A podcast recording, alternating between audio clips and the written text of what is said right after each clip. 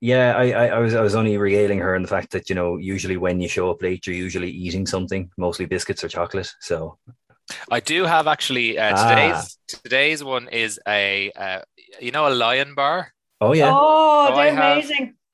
I have a white lion bar here, Oh. white chocolate lion bar, and it's a duo, two du- of them. oh do tell because I saw these in the shop. I'm a sucker for anything white chocolate. Oh, Um, exactly. So I was I went to the shop uh, ostensibly to get a beer to have tonight, which I also have, Yeah. uh, which I'm very excited about because I don't always have a beer at these at these events, but I'm having one tonight. Uh, and I these you know ultimate like uh, not a panic buy, but you know what's the word? What's the phrase for when it's right beside Imp- the till and you're just like impulse, impulse buy. That's it. I was a like, panic I was buy. like. Yeah, well, I was like, I need some, you know, I do need some chocolate to come on eating, but uh, because of the technical difficulties, I haven't opened it yet. But I'll, Eh, so I'll save it for afterwards. a, a panic buy would be where you get to the counter and realize you don't have anything in your fucking hand.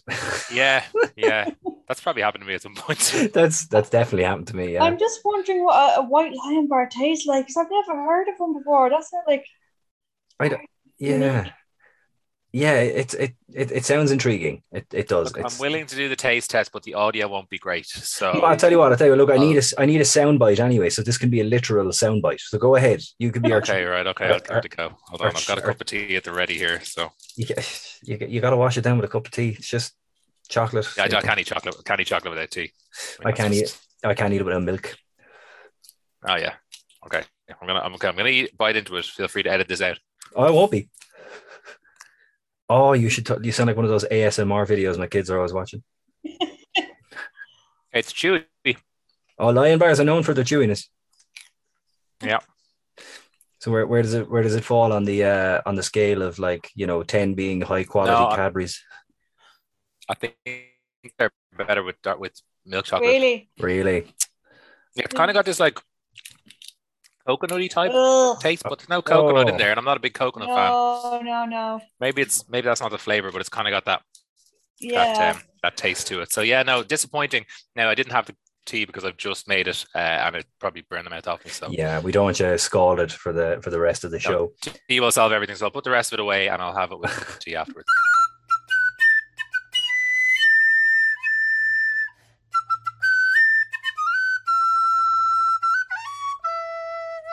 Welcome along, one and all. Hop aboard as the train is about to leave the station as we depart on another nostalgic audio journey through time. Uh, no, we're not taking shrooms. We're back with more reeling in your ears. Yes, this week we're back with our regu- regularly scheduled programming after our Wednesday spectacular. And to join me as ever, the man who is always regularly scheduled, take from that what you will.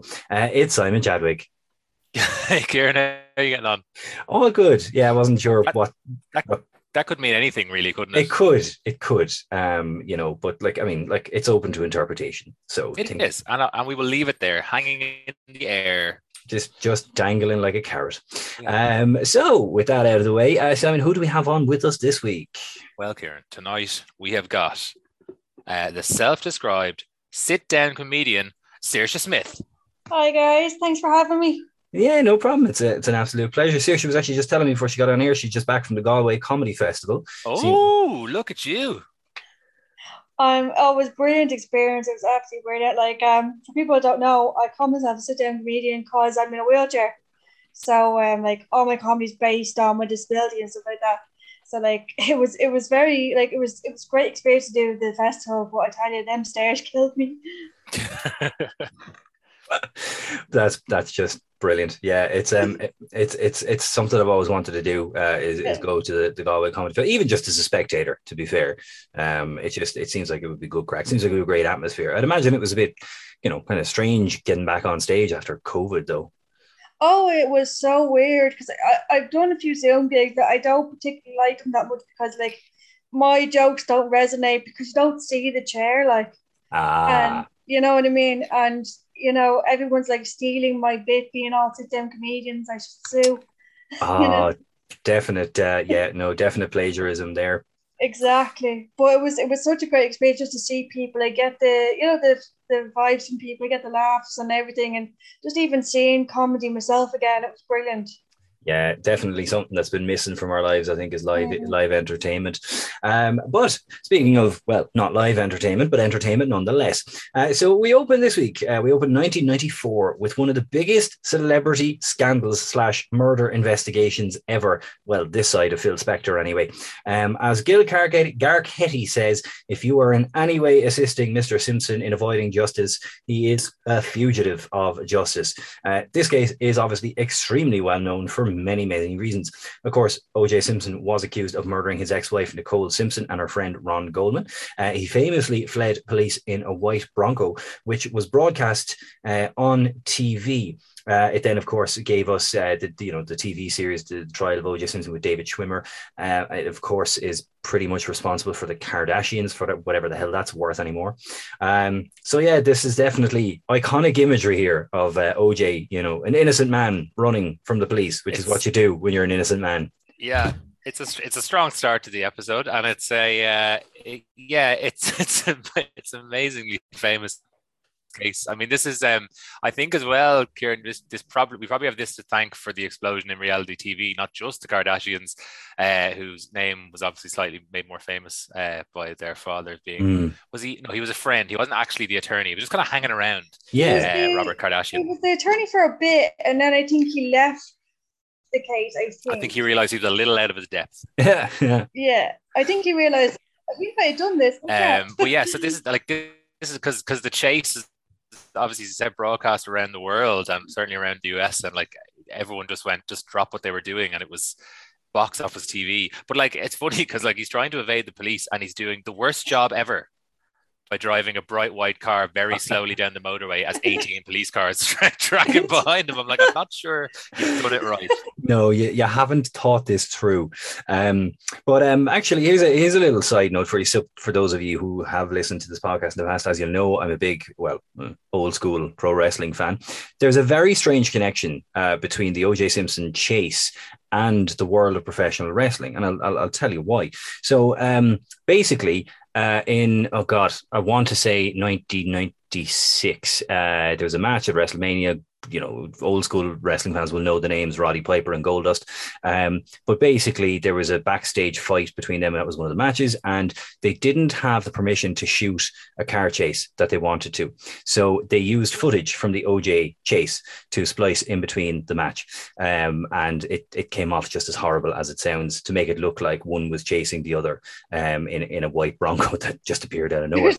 Um, Joking. Oh, yeah, swear to God. The second example um, is um, there was there was in WCW in the '95. I want to say they were filming uh, a skit where two characters, William Regal and Bobby Eaton, were pretending to be where where we're like British nobles or whatever, and talking about how uneducated Americans are, blah blah blah. And they go to OJ Simpson's house, and there's a scene in it where uh, he uh, one of the one of them jumps into a bush, and uh, when he came back out of the bush, a knife fell on the ground. Um, so they put it back and walked away. Um, and the third one is at the time that of the chase, um, very famous wrestling personality Jim Cornette was in the middle of broadcasting his uh, promotions pay per view when uh, it was interrupted on TV um, with the Bronco chase, and um, he famously tried to sue O.J. Simpson for inter- for costing him money. Um, so yeah, it's just it, it's it's very very very strange connection, but you know, it's just one of the like I know a lot about nothing, but I'll tell you what I do know. If you're going to commit a murder, a murder rather, and get away with it, don't write a book afterwards called "If I Did It." He did not write a book about if I did it. He Did did, yeah, really? yeah, he Oh, did. yeah. He, yeah, he's he's wrote two books, I think, and one of them is called "If I Did It." Um, now, I would like to think it's not a total like reenactment, you know, going, "This is how I would have done it." I I'd like to think he's not that dumb, but you never know. I mean, like you said, he did try and sneak away from the cops in a big white car. Um, meanwhile, back home, the army is uh, hard work entertaining uh, known nutcase Mel Gibson as he claims the press is making up reports of injuries on the set of Braveheart. Braveheart was filmed somewhere in Ireland, I think. I could be wrong. I think around the Curragh, Is it? because they got all the army lads involved. So I Oh. think it was around Ah. the Kildare-ish uh, region. I was going to say Wexford, but that was Saving Private Ryan. I was Saving Private Ryan. Yeah, no, we'll hang on to Saving Private Ryan. Not this Fruit Loop. No, yeah, was he always this crazy? Because I thought his insanity was only within the last 10, 15 years. I I think he always was a bit nuts. Like you could always tell he was a bit off. Do you know what I mean? He had that air about him, you know, you knew he was a bit like, oh yeah, there was always a bit of um a, a bit of something to him. But when I saw him running around there and you know pretty much berating the press for making shit up, I was like, Yeah. Jesus, Jesus, Mel, rein it in. It's not the passion of the Christ yet. um, and speaking of making shit up, uh, here's John Bruton. Um, as he faces a vote of no confidence in his leadership of Fine Gael, he passes with flying colours and a shit-eating grin. Couldn't even bring himself to announce his own victory. He had to get the fella next to him to do it. Yeah, the fella being renowned truth teller and straight shooter Michael Lowry, who of Yeah. course Yeah, was expelled from Fine Gael a couple of years later for being uh, um, involved in corruption. Mm, and that's not like Fine Gael at all, you know. no, that's Yeah. not that's not their mo at all. no. Yeah. I thought it was just gas. John Bruton was sitting there, like, you know, like almost like Michael Lowry was his solicitor. And he was like, on the advice of Michael Lowry, I've been told to keep my mouth shut, which you know, that's just how it comes off. He probably should have given OJ a lesson or two. Um, and this, we touched on this last week and we finally get to see it. Boris Yeltsin arrives in Shannon Airport. Yeah, sort of. Unlike Rachel and friends, he didn't get off the plane. Uh, Albert Reynolds tried to pull the tries to pull the wool over all of our eyes, saying that it was blood pressure issues. However, rumor has it that he had a bit too much on the way over and didn't feel like stepping onto the tarmac. Uh, the translation is absolutely hilarious. The guy who dubs over his voice, I'll give him a kick for that. it's, it's quite it's so Russian, it's so sinister. I give him a kick. I'm like, that's not what he said. He definitely said he was going to kill him. What, what was in the double? Like, what did he say? uh, they said that his uh, security was supposed to wake him up and they didn't, and he'll give him a kick for that. Basically, yeah, it was. Uh, yeah, it was. strange. So I, I, I did a bit of um, research on this one because I, I, I know this obviously this story, but I don't know this story at the same time. Yeah, Um, and I wanted to get the background. So the background makes it even be- even better or more funny, I guess. Uh, so obviously, like you said, so um, initially his plane, so he's supposed to land, so he's stopping over on his way back from the states, I think. Uh, Shannon getting their stopover there you go. back for a day. Kieran, uh, Yes. throwback to Wednesday's episode.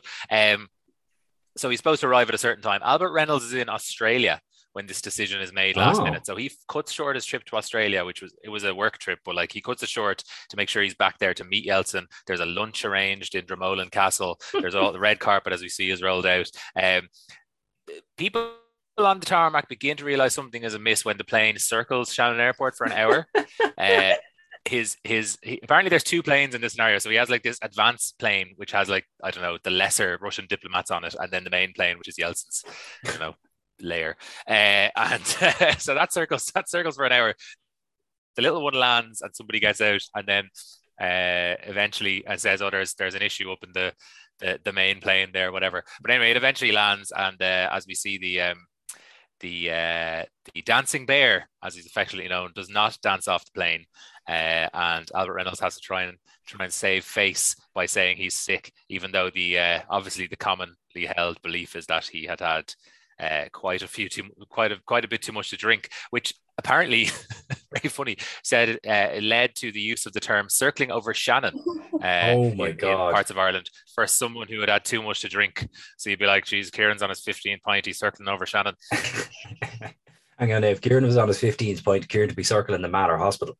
Um, Yeah, yeah, well, you'd be circling the toilet bowl. Yeah, but Well, yeah. I was the same. But uh, but yeah, so apparently he uh, Reynolds had to make do with the vice president. So the vice president got off the plane, and they met had a brief meeting in the duty free lounge, Shannon, before the Russians kinda- fucked off. I like for five minutes, and then they just fucked off on the plane and left. It, it kind of mirrors like Donald Trump, like a couple of years ago, coming to Shannon Airport. That kind of thing. uh, it does. That's that's that's great. Like you just can't get any more Soviet Russia than that, really, can you? I mean, poor Ra- poor Albert was probably like great Boris Yeltsin, and then the vice president gets off, and he's like, "Who the fuck is this guy?" I just think it's Yeah, so and funny poor they had a, a meeting in a tiny airport in Shannon, like. Like Shannon is a tiny, tiny like airport, and you just like have this guy and the vice president have like a meeting in the duty free.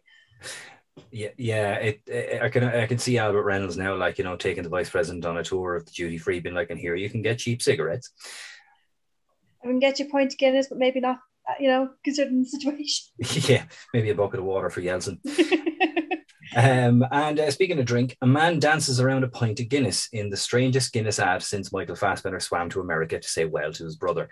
I vaguely remember this ad being all over the telly, but it's just so bizarre. Yeah, it's the music really that you remember. I think the the iconic tune. Yeah, I was going to Shazam it, and then I was like, actually, no, it's not that great. Um, and in speaking of drink, uh, new drink driving laws this year sees penalties including possible jail terms as rural drinkers protest. One man, part of the resist movement, says it's unfair and the government should support farmers like him being able to get from pub to home. You know, they say every time a new drink driving law is passed, a Healy-Rae gets his wings. So true. But this guy is a Jim Roach or Jim Desmond, excuse me, uh, who uh, is carping on that uh, he doesn't have a dart to bring him to his farm in Rochestown. Uh, and therefore the law shouldn't apply. I'm like, they can't even get a train to go to the main airport of the country, Jim. They're not going to get one to go to your farm in Rochestown. So pipe down. yeah, it's it's it's just gas. It's it's really a whole lot of like whataboutism. Um, you know, especially anytime like because because you know uh, which one which one of them was it? Was it Michael or Danny Healy-Rae? They wanted a special drink driving license for the people of Kerry. That's just such an Irish thing. I'm just glad with my wheelchair there is no drinking and driving laws in my chair, or I would have I'd have my license revoked. That You'd have, you'd have a few penalty points. yeah. That's yeah. You know what? I've never actually thought of that. Yeah, because I know it's I know it's illegal to cycle a bike drunk. Um, but I didn't. Um, God, well, there we go. Now we learn something. We learn things on this podcast. You can um, actually, not that you'd want to, I guess, pretend, but technically, if you wanted to, you could, you know, get a borrow somebody's, you know, wheelchair, motorized, obviously. Go to the pub, have a few, and then just take it back. That that could totally work. Believe it or not, many of my friends have done that with my chair. Well, there we go. There we go. Confirmation that it does in fact happen. We're not encouraging it here on this podcast, but you know, you should. You, yeah, we should like write a little book on it called "If We Did It." Um, um, and uh, speaking of things we wished we didn't do, uh, dancing comes to Ireland as the craze sweeps the nation. Stetsons and belt buckles galore. As one one woman says, it de-stresses you. Um, it it doesn't. It it stresses me out anyway. It's it's. I, th- I think it's probably the worst form of dancing I've ever seen. I'm getting a bit of PTSD from that, to be honest. It's bringing me back to school days. Yeah, we were we were oh god, I went to an all boys school and we were we were we were told that uh, we were doing line dancing and uh, the local Bible school uh, got us to dance to It's Raining Men. So that's um it's not the most enjoyable of memories for me either. It's, it was something that was always done around family dues as well. And it was just so cringy. Yeah, And it was just no. Yeah, th- there's there's a direct correlation between what I ro- can make out about line dancing, Oh, I think we're having from what I can make out, it's a load of people wearing. Oh, I'm gonna end we edit having technical difficulties Yeah, I, again? I, I think. Well, I think we're having a little bit of a delay. Um, yeah, I, th- I, yeah, I think we think there's a little bit of lag between between us here. Um, but go ahead, Simon. What are you saying? Oh, I was just going to say, from what I can make out, it looks like uh, a load of people wearing strange shirts and shuffling around in kind of a vague square. Yeah, it's pretty much like your average disco in somewhere like Glasnevin. I don't know why Glasnevin came into my head there, but yeah. Um, yeah, it, it, it, it, it, there's a direct correlation, I think, between the rise of line dancing and um, and Garth Brooks. Let's just let's just say that much. Do you know, it's funny about Garth Brooks. My mom keeps reminding me about this. Like, I was a terror as a child, as a baby. I would not sleep for four years, and apparently, the only thing that would make me sleep was Garth Brooks. Apparently, that's the only thing that made me sleep was him smashing the guitar. Well, that yeah. To be fair, Garth Brooks puts me to sleep too. So it. Uh, I must actually try that on my child. Um, And uh, also sweeping the nation is World Cup fever, uh, but spoiling the fun for some is Dublin barmen who go on strike uh, so the off licenses could cash in. Um, the strike was over work conditions and pay. Well, I mean, there goes your pay for opening day of the World Cup anyway. Like this, this whole I, I get they're trying to get maximum um, exposure or like make the maximum effect on their on their bosses, but uh, it's a bit mad that uh, the World Cup kicked off without some pubs in Dublin being open. Yeah, but I mean, I know they're striking over work conditions and pay, but like, isn't each, you know, like bar kind of responsible for their own staff? And if so, surely that's down to the individual bar and not for the whole of Dublin, but bar men, unless they've got some sort of union. I don't know about. Yeah, apparently they were unionized. So this is what happened. So I don't know what the union was, but it was 550 pubs in Dublin, which is a large number, uh, even for Dublin. Um, but apparently 550 pubs uh, went on strike or barmen went on strike from these pubs. That, that's sorry. That's wonder, just that's just cruel to like all the dads and the outfielders watching the World Cup when they can't drink.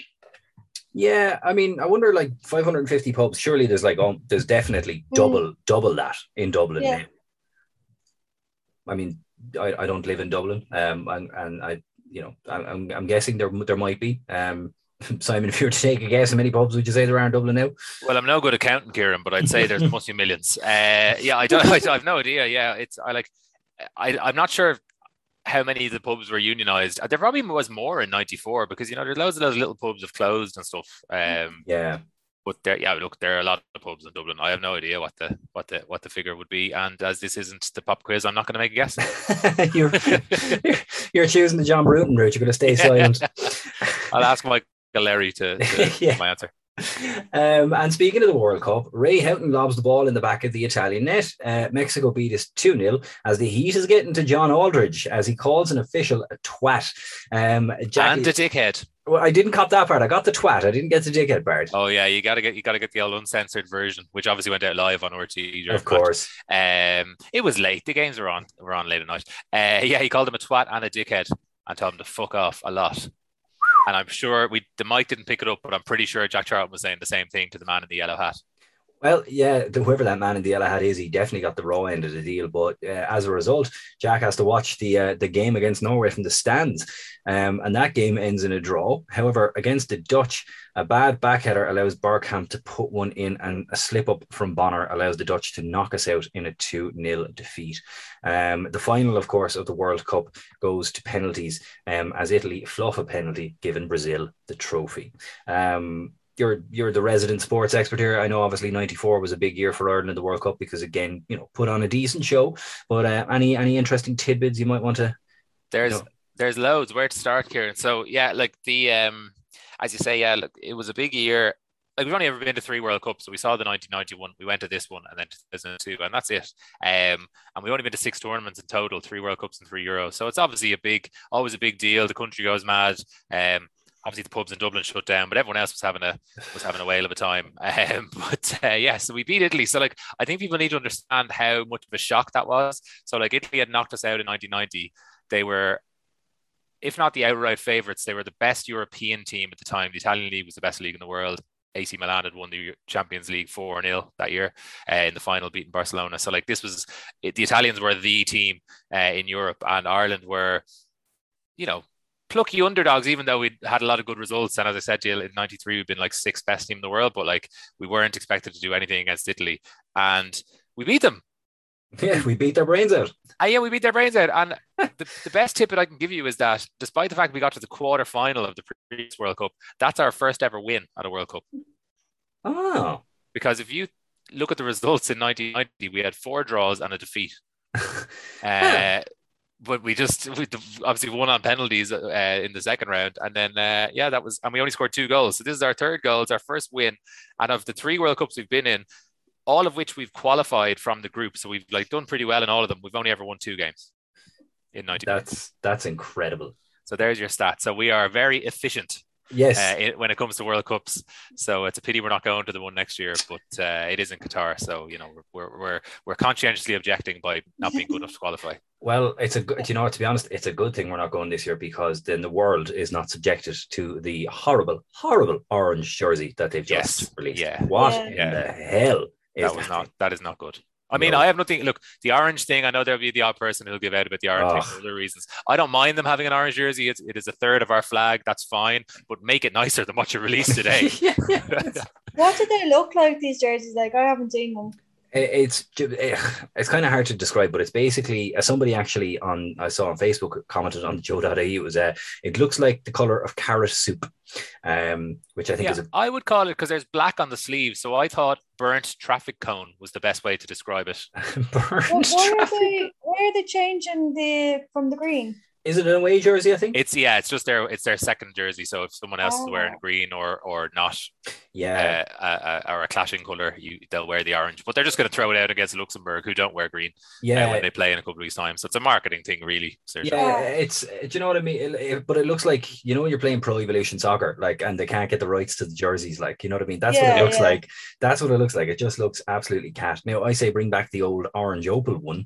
That was a fantastic jersey. I could talk about jerseys for days. Oh yeah, but there yeah. are certain colors. retro That, jerseys. there are certain colors that just don't belong on on football jerseys. I mean, brown being one of them, and Yeah. orange, orange definitely. Yeah, Um, and it'll you know it's it's it's not a good look. And actually, spe- like speaking of jerseys, there's an interesting tidbit again from the uh, from this Italy match uh, that we watched here. Um, that uh, the Irish team got ready for the game. They actually Jack Charlton told them they didn't need to warm up uh, because it was hot enough already, which tells you what you need to know about Jack's managerial style. yeah, But, yeah. uh, so the first time they were going out in the pitch was when they went to the tunnel. They hadn't been out in the pitch, and they uh, they got into the tunnel uh, and realized that they were wearing white jerseys, and Italy were wearing white jerseys. Oh Uh, god. They Oh. both managed to wear their second jersey. Neither of the teams obviously play in white as a first choice, but uh, so Ireland had to go and hurriedly change into their green strip. Um, Oof. uh, but uh, they got a great lift when they came out because it was expected that this game was in New York, obviously, and it was expected that you know New York being full of Italians, uh, that uh, the Italians would would be the dominant. Fans in the stadium and, and have a huge amount but because uh, as we know no, irish sports fans like nothing better than a bandwagon it was about Yeah. three quarters full of irish people Oh, and yeah. the players got a Sure, huge lift from it Americans love Irish people. I was over in the States and they love us over there. Oh yeah, totally. Yeah. I mean, it's it's it's the land of many cultures, and Yeah. you know where, wherever you wherever you go, surely to Christ, there's uh there's going to be a mob of Irish somewhere. Sure, you- the big head, the big Irish heads on us, as they say. But like they're they're over there and they're like, I remember they found out my name. and It's really Irish. They can't pronounce it. But the first question is like, Oh my God, do you know such and such such and such it is in this paper? No. yeah, we, we we don't we don't all know each other, but you know, in, but we can spot each other a mile away. yeah you know somebody you might know them personally but when you're abroad you know an irish person when you're looking at them Oh yeah, Yeah. oh yeah. They're usually the big sunburned head on them. Yeah. Um, and uh, we're back at home with Riverdance next as Stupid Sexy Flatley and his silk shirt uh, tappa tappa tappa to open the Eurovision. What the hell is with the massive heads? Speaking of big Irish heads, what is with the big? there's a name for that's a th- it's like a A And- bobblehead? a form of art no it's not a bobblehead it's like it's a company is the wrong word but the, the people who do these big head things um is it Macnas something like that Big I'll have to heads look are us. I'm just going to Google big Irish heads, and that's not going to do anything, is it? That's Uh, that's really not. All you're going to get is Marty Morrissey. yeah, because I know that I recognize that the the there was Bono's head, and that was reused in the video for U2's "The Sweetest Thing." I, I know the ones you're talking about. I was trying to, I've seen them. They're like masks or something. Yeah, yeah, it, like like something with a spitting image. Um, yeah, yeah, yeah. The what do they call it? Like they're like paper mache. Yeah, and paper they, they mache. look they're really creepy kind of things.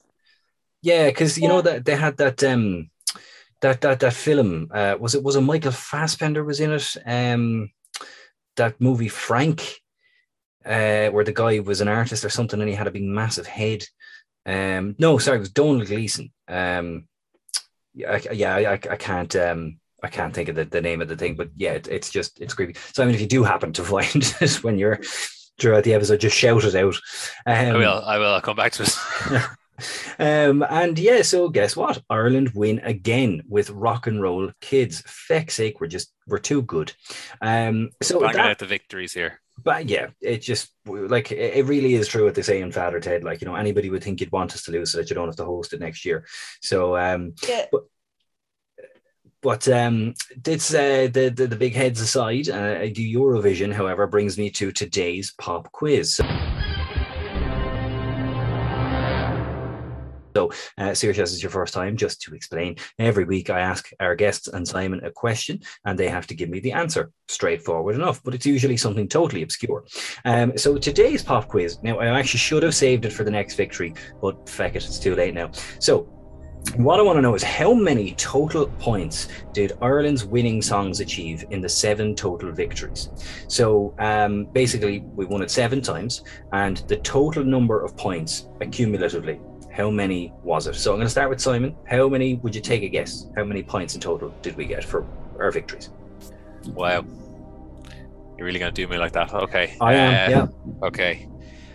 So we saw the total last week, or well, last week we did the episode two days ago. I don't remember it. um, uh, so okay, I'm trying to do complex maths in my head now, Kieran. You're asking me to add seven different figures. I, Mhm. this is just my my tiny brain. I, I may work in finance, but my tiny brain doesn't You're off. We'll give it. Yeah.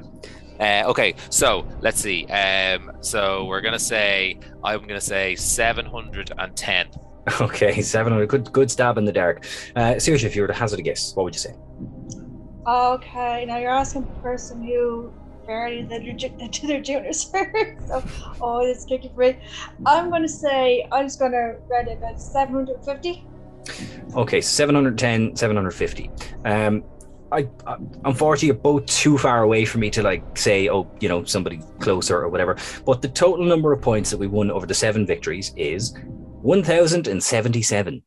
Wow. So off by a fair bit, but that's that's quite that's actually quite the quite the achievement now. To be fair, um, if I had the time and the effort, I would look up and see, you know, because we've won it the most. Obviously, we must have won the most points, but maybe who's the closest second? But we, we, might say that for next week. Um, but uh, on to our next segment then, which is our newest segment. Um, probably gonna have to stop saying that soon because we've been doing it for a couple of weeks now. But it's uh, Simon's favorite Twitter page. So, what have you found for us in the Twitterverse? Well, I would say this week, but you only found one two days ago. But hopefully, you've you've, Yeah, you've but- found something else.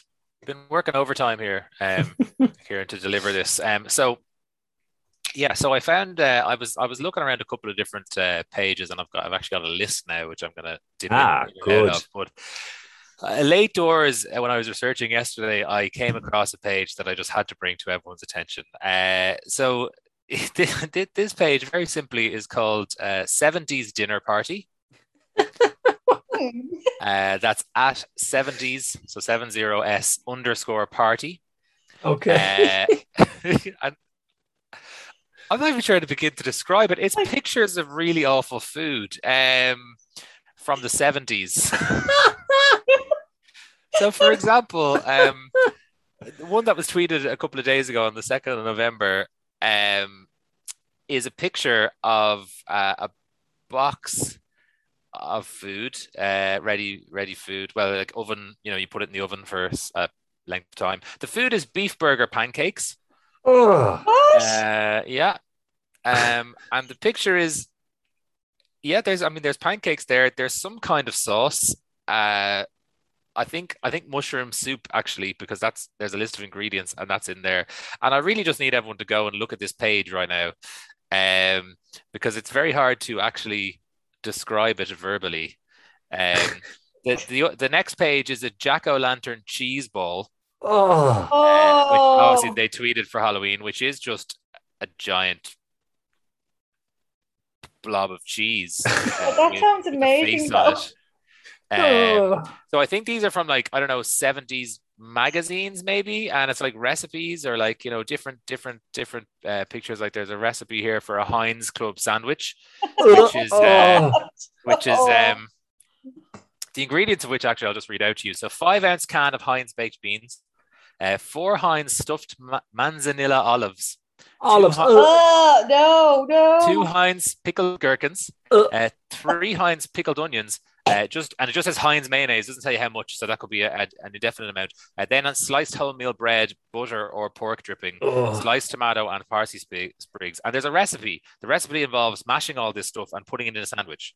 Oh no! It sounds like a weird either hangover cure or pregnancy craving. It just sounds wrong. Yeah, so Oh that's my um, so that's there, and uh, um, there's there's another one here, uh, which which again looks like it's coming from a newspaper or magazine, uh, a, a, a kind of a recipe, which is corn dog stew. Oh, Uh, No. You will need. So the ingredients here, or the list of things you'll need, is a 400 gram can of hot dog sausages. It's a can of hot dog sausages. Uh, a 400 gram can of, well, sorry, a 396 gram can uh, of tomatoes to be precise. Uh, a 198 gram can of sweet corn, an onion, some salt and pepper, and two packets of bacon frazzles, which I assume are like bacon fries, right?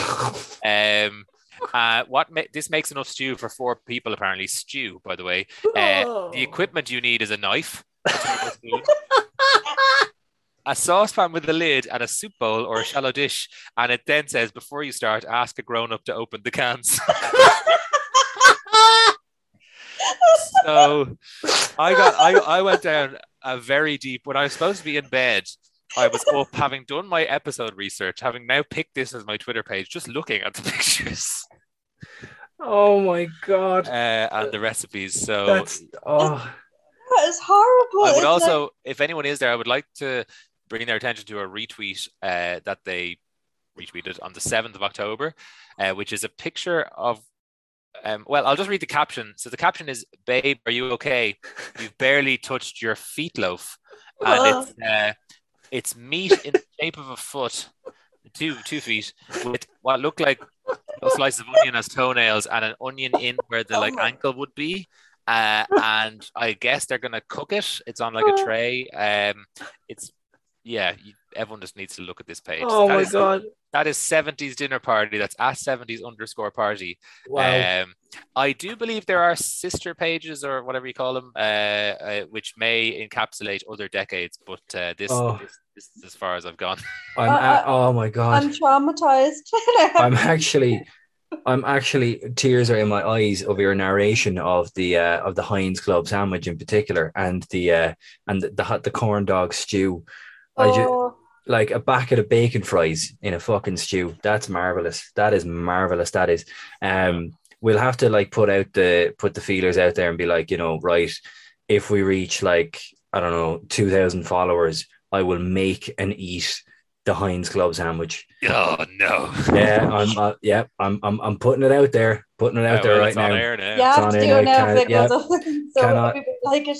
Can't take it back. Uh, Yeah. Stay tuned. Oh my god! I thought the worst thing I'd ever seen was when I went into the pound shop and saw uh, Heinz sandwich spread, which is literally just clumps of carrot and peas in mayonnaise, and people put this on a sandwich, like like on a slice of bread, and it's oh, that that sends shivers down my spine. But no, I think the Heinz club sandwich has has definitely taken, no pun intended, but For taken me, the the biscuit. feet, that was the worst. Yeah. Oh my god. There's definitely somewhere uh, somebody out there who's got a foot fetish and eats this for dinner. Blah. god.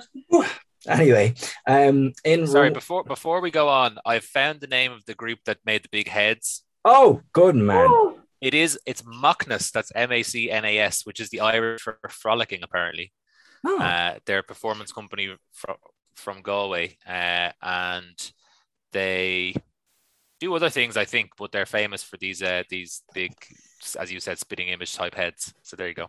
well, there we go. There we go. Brilliant. So everybody, everybody, go look and, and look at the, the Macnas. Um, Look at that rather than the dinner party thing. yeah, you're better off. Save your stomach. Um, because I can we also say uh, Rock and Roll Kids is an absolute oh, hands down, absolute tune. Um, I for some reason always thought that was Bagatelle, but it's not. Um, and I will say, actually, speaking of nasty food, and then we'll move on. Uh, I was telling um Saoirse before you came on, Simon, that earlier on what I had was right. So you know McCoy's, they make the the crisps, the man crisps, Yeah. they call them. Yeah. So they do was like bar- buffalo steak flavor or whatever. So uh, I'm in Iceland with the missus, and you know picking up a few bits. Um, uh, who by the way are also on Just Eat. Um, if in case you ever wanted, you know, uh, frozen eclairs brought to your door. You know, eleven at night. Um, but uh, yeah, so look at through the freezer, and there's a bag of McCoy's chips. Now, not crisps, not the Americanized crisps, but actual chips by McCoy's. Um, they were frozen, and you cook them. Um, so they're they're buffalo McCoy's buffalo steak flavored chips. Um, I ate a whole bunch. and my my belly's not well. So it's um there I wouldn't I wouldn't recommend certainly wouldn't recommend the McCoy's barbecue flavored chips, but just goes to show that there's a there's something for everyone out there. See, I thought you were talking about like like um like crisps chips. No, oh no. I mean? This, no. That sounds worse. Yeah, yeah, like deep oh. deep fried McCoys basically. Um, oh. I mean, it's no it's no bacon rashers or bacon fries in a stew, but you know, it, it, there it is. Um, and uh, up next in Rwanda, the country is struck by genocide after the death of the country's president. Um, the Hutu gangs rage war against the Tutsi people. Um, the UN intervene, however, it proves ineffective. Uh, hundreds of thousands are displaced, and uh, as, a, as a result of it, and a lovely woman that she is, Mary Robinson, visits the impoverished country. Uh, to be fair to her, um, I mean, I know she gets the piss taken out of her quite a bit, especially by Dave McSavage, but um, she just seems to be a genuinely nice lady who, when there's trouble in other countries, she just she's the first one there, really.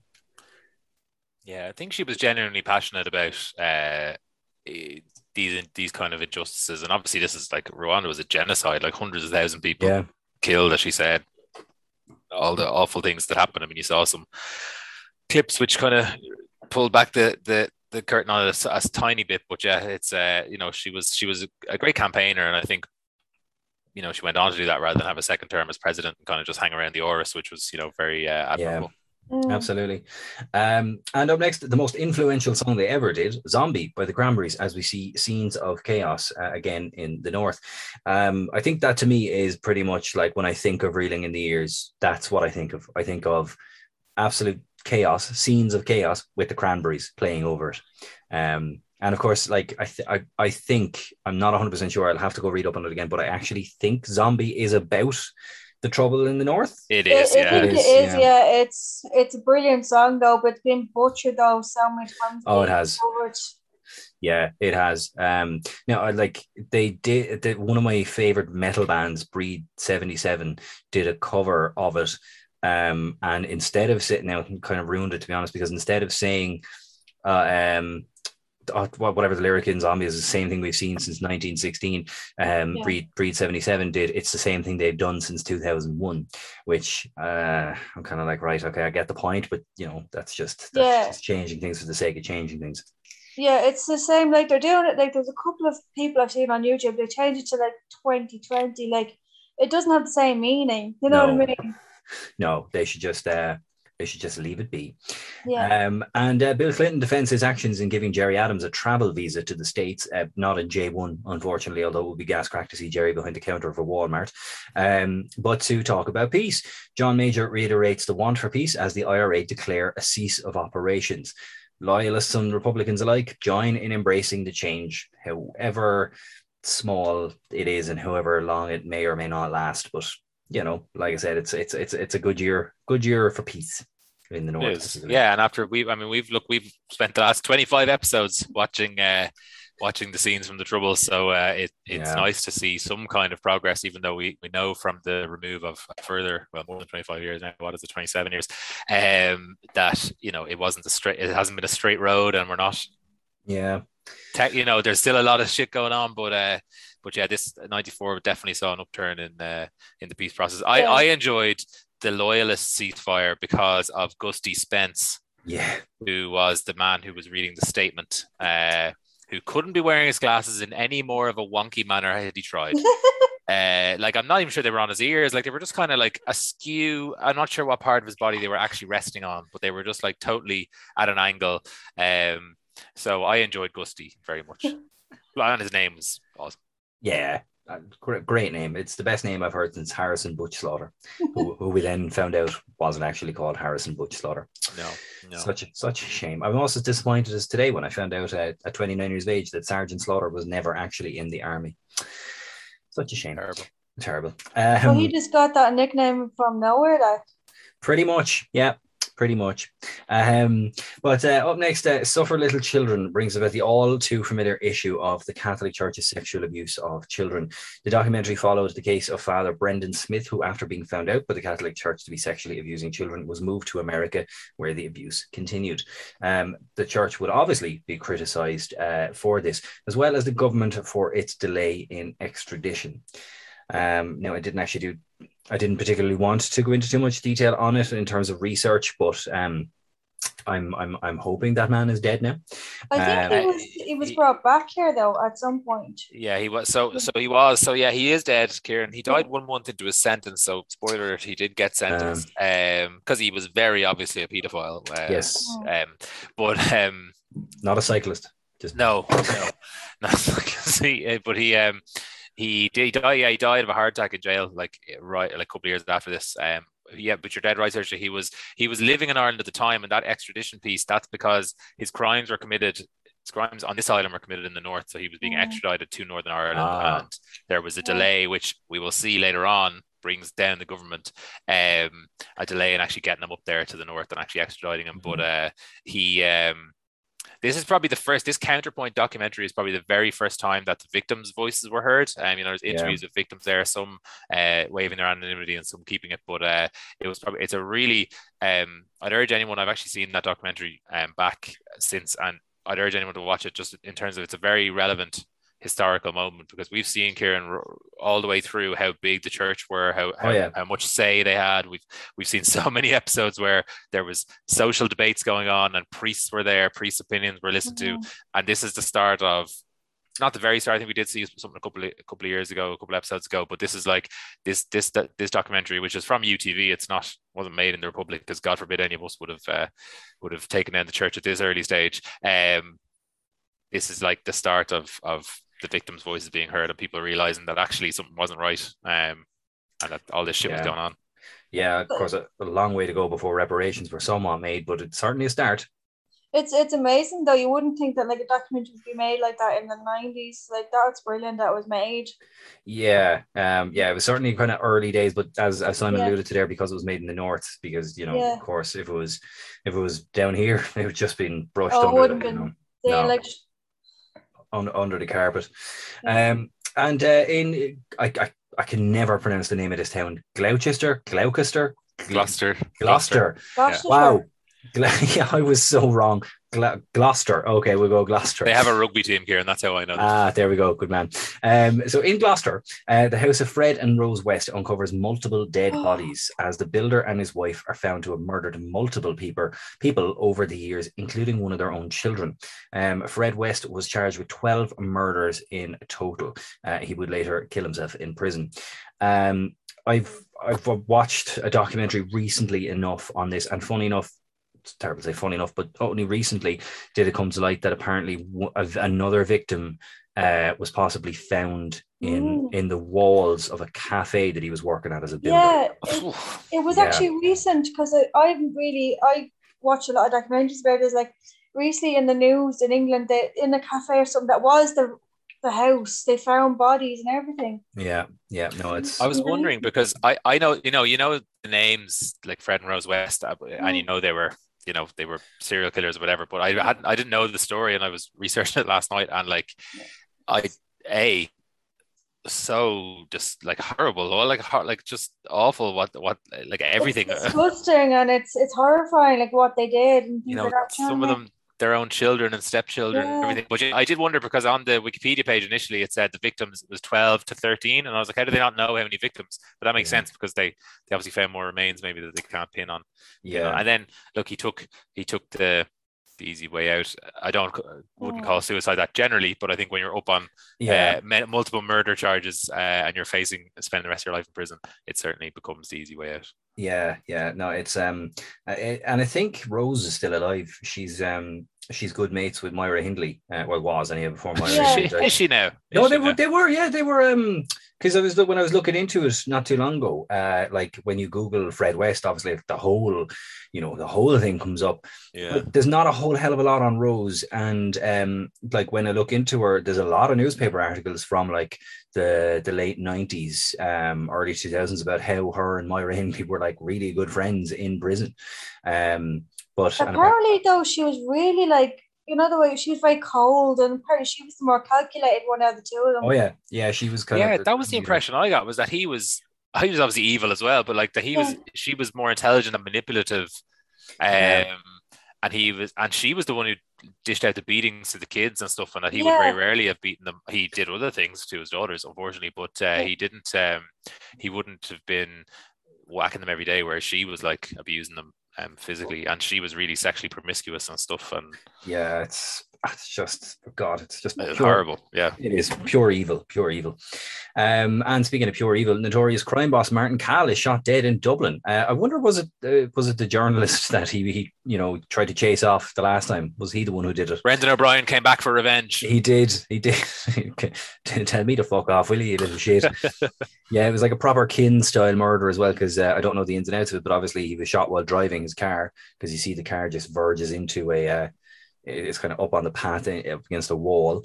Um, so that's that's one one less crim walking the streets. Yeah, I think he was in traffic and and he tried to drive off then, kind of Mm. over the pavement. But yeah, Well, there we go. Um, and in the Roddy Doyle show, Family, uh, it highlights the issue of domestic abuse and alcohol in Ireland as Sean McGinley portrays a drunken and abusive husband. Um, and uh, the, uh, you know, obviously this, the the situation and the circumstances of that show are pretty grim, but um, I, I, I kind of got a little bit of humor in it when he turned the chips upside down. He went, "Chips aren't supposed to bounce." Like that's well, you know, my, my McCoy's chips certainly did today. They were burned to a crisp. easily done, easily done. Easily, done. Take your eye off the pan for two seconds. Yeah, your wife probably didn't beat you over it. no, other things maybe, but anyway. Um, so uh, up next, then Sonia O'Sullivan gets gold in the European Championships as she pegs it into first place at the three thousand meter race. Get that woman an arboretum. Um, she's got a statue, I think. I think there's a Sonia O'Sullivan statue somewhere in Cork. There should be, if I there I think isn't. she does. Yeah, I think she does have one. I'm going to Google that actually really quickly because if not, then uh, they're de- you're you're right. They're they're definitely uh, there definitely should be because um, I mean why not? She's definitely the most famous Irish runner or athlete, I suppose, um, if you want to call her that. Um, now I will say this: there is a Sonia O'Sullivan statue in Cobh. Um, of course, there is. I saw it. I was there. I remember seeing this. Um, and I remember thinking the same thing I'm thinking now as I'm looking at it. They, in traditional bronze statue tradition, it looks nothing like her. Um, now, I urge you to Google a photo of this if you can, because while the face looks nothing like her, good Lord, did they go to town on her abs? I mean, They really focused in on the. oh, they did. It's, Oh yeah, Jeannie Mac. Yeah, look at that picture of it here. yeah, it's like, Oh, Wow. like a six, 16 pack under that. that's, yeah, like it's pretty tight. Oh There. wow! I'm, Yeah. I mean, I'm- looking I'm it look- This picture of her standing, the actual Sonia standing beside it, and they look nothing alike. That would worry me as the as the the sculptor. It's it's like they've aged her and then gave her an alien body at the top and then some weird abs. That yeah, actually, that's pretty bang on. Uh, now, I will say kudos to the creator because the muscle definition, like the actual detail, even in the wrinkles in her top, are yeah, fair Yeah. enough. They're they're pretty good. Um, and it was only it's only recent. It was only uh, uh looking at the sign here that it was uh, unveiled in 2015, so it is actually recent enough. But yeah, in in typical bronze uh statue fashion, it looks nothing like her in the sense that it's like Cristiano Ronaldo's one. You know, it's very uh the face is just very, you know, I look, I'm not a sculptor, so I can't throw stones, but you know, it, we just maybe need to focus a bit more on the face rather than the the rock Yeah, hard well, abs. It's great she got a statue like for what she's done, but I think they, they just didn't do her justice. I don't think. Yeah, we'll we'll give it another go and another while down the line. See, an arboretum is easier. Um, and uh, love me for a reason, let the reason be love. As Ronan hams it up for the camera, right? While the rest of the boys are dressed as altar boys for some strange reason. 90s boy band videos surely were something. They were. This is the biggest Yeah. trans- transformation since um, Caitlyn Jenner. Caitlyn Jenner. Yeah. Say Kris Jenner. I was like, no, she hasn't transformed that much. Um, Caitlyn Jenner. Yeah, like this is like we we saw Boyzone on the 1993 episode with their you know with dungarees over Oh, yeah. over bare tops. You know, And as I they're said as as I said, kind of hamming up the homoerotica. Yeah. Uh, and now they're like choir boys. Oh, yeah. Yeah. They're really hitting I, I stride. this takes me back to like my childhood because I grew up with them and they just looked clean cut. Like, so I didn't see them on the. I remember watching that you were saying in the previous episode about it um on the late late, and I was like, "What is this? That wasn't what I saw." Yeah, yeah, they really they really changed the market they were going for. Uh, obviously, with great success when you look at how well they did. But uh, oh yeah, they went for your generation, Saoirse, as opposed to uh, the maybe more uh, uh, uh, older generation. yeah. When you think about it, there wasn't a hell a whole hell of a lot for um, I suppose, young men uh, really in Ireland because like the boy bands were clearly focused at you know the, the the as we had dis- discovered in the last episode initially targeted towards the gay male demographic but obviously moving towards the teenage girl market here uh, and then you you couldn't turn around then and be like oh yeah well if the girls get the boy bands then we should get the spice girls you know it Yeah. Yeah, because they were all about girl power. Exactly see i mean you just can't we, i mean the closest we got was bewitched but you know that's you wouldn't be telling the lads on the soccer pitch oh did you see the new bewitched video like you know we've um we- we got the short end of the stick in It that was all regard. about girl power in the nineties, lads. You know. Um, it's all right. WWF was there to fill the void for us here. Exactly. There you go. We got Oh we no, got no, Chyna and had it all in WWF. no, they did, yeah. they had the girl power too. Yeah, there you go. Um, and uh, up next, Down versus Dublin, the football, as Down pull off the unthinkable and trounce Dublin. Uh, and in the hurling, Offaly, yes, that's right, Offaly beat Limerick.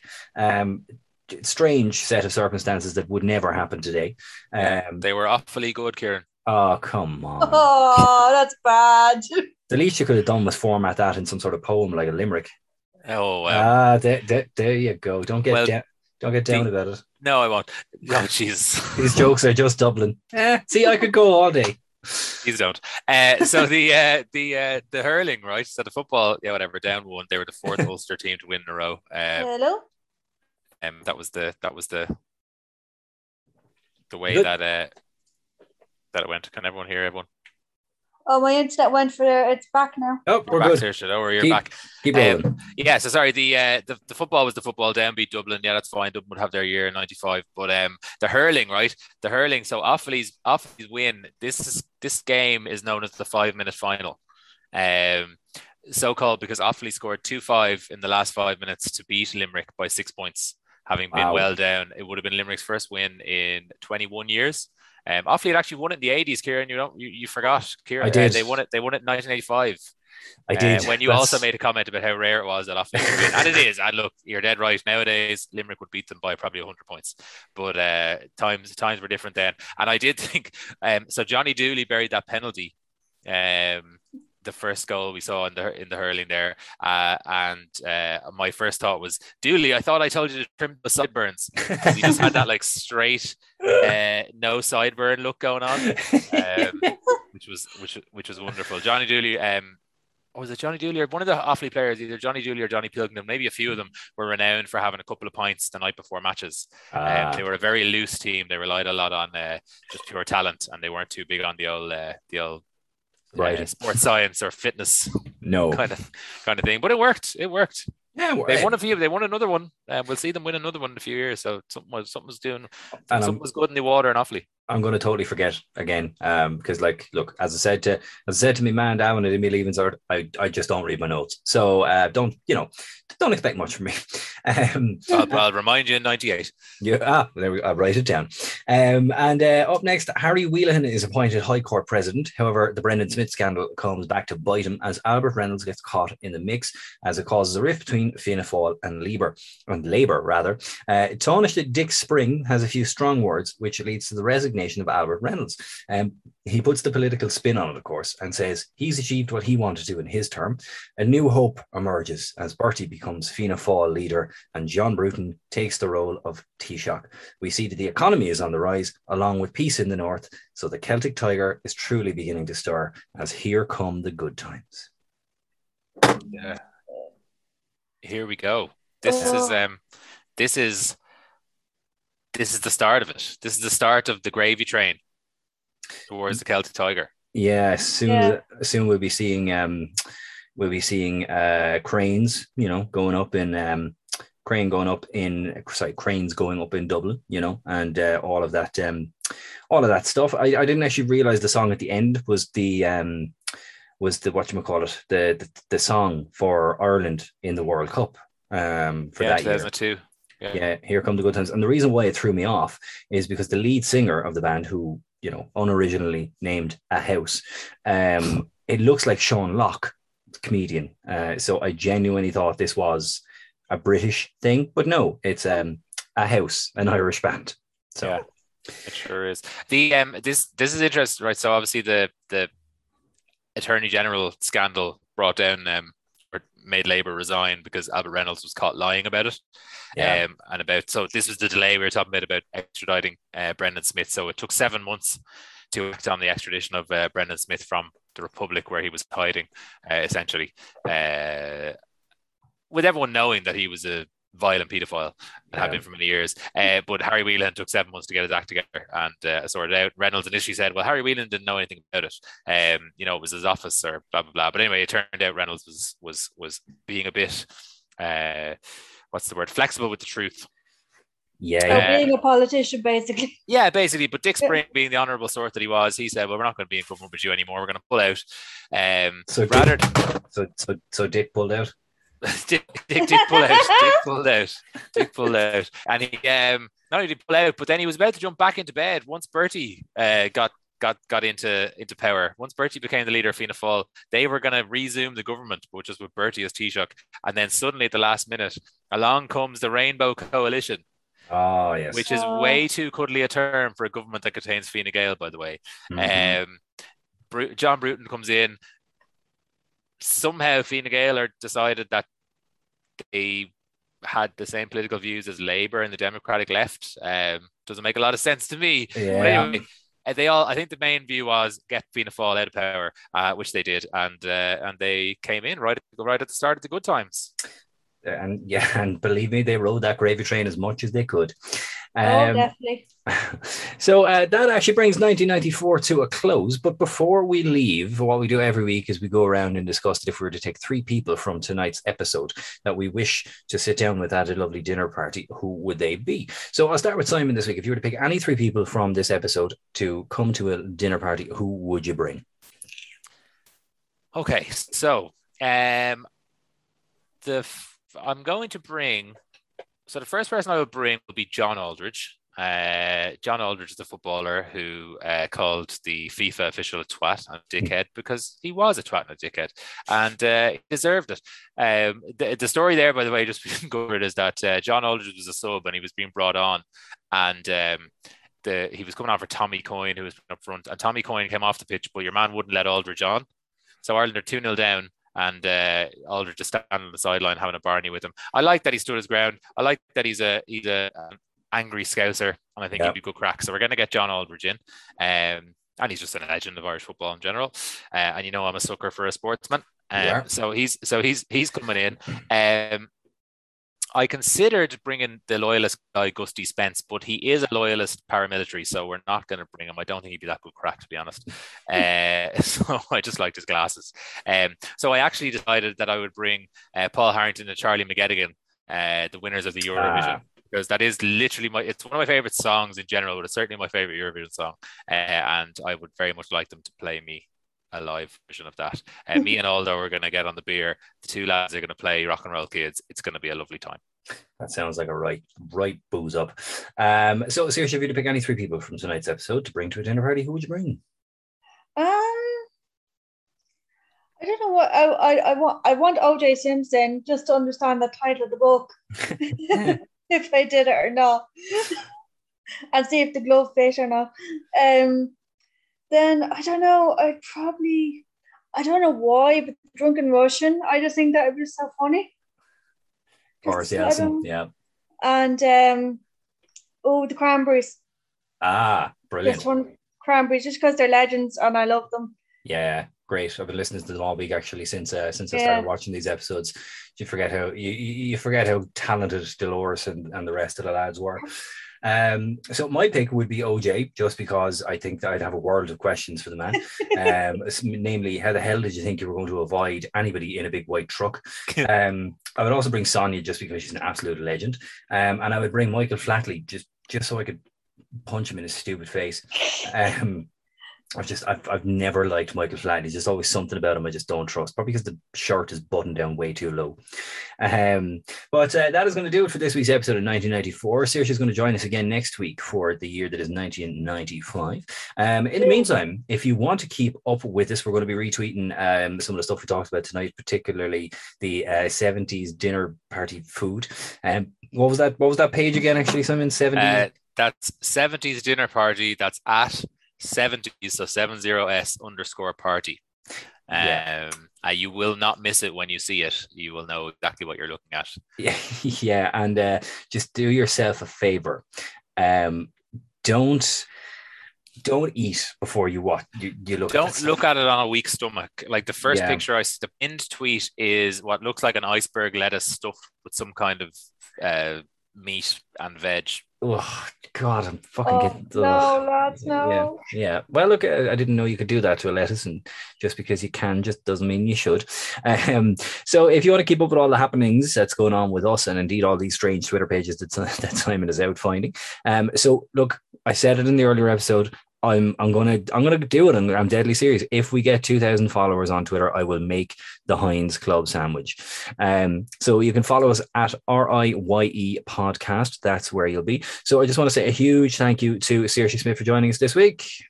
Thanks for having me. And a big thank you, as always, to Simon Chadwick for helping me along. Thank you very much, Kieran. Um, and as to you out there, thank you very much for listening. Of course, this episode drop and every every other episode except for our Wednesday spectacular uh, drops every Saturday at 8 p.m. So be sure to listen, be sure to follow, like, do whatever you got to do. But as always, keep on reeling. I remember 62. I was 16 and so were you, and we lived next door on the avenue. Jerry Lee was big and Elvis too. Blue jeans and blue suede shoes, and we never knew what life held in store. We just wanted to rock and roll forevermore. We were the rock and roll kids. Rock and roll was all we did listening to those songs on the radio. I was yours and you were mine. That was once upon a time. Now we never seem to rock and roll.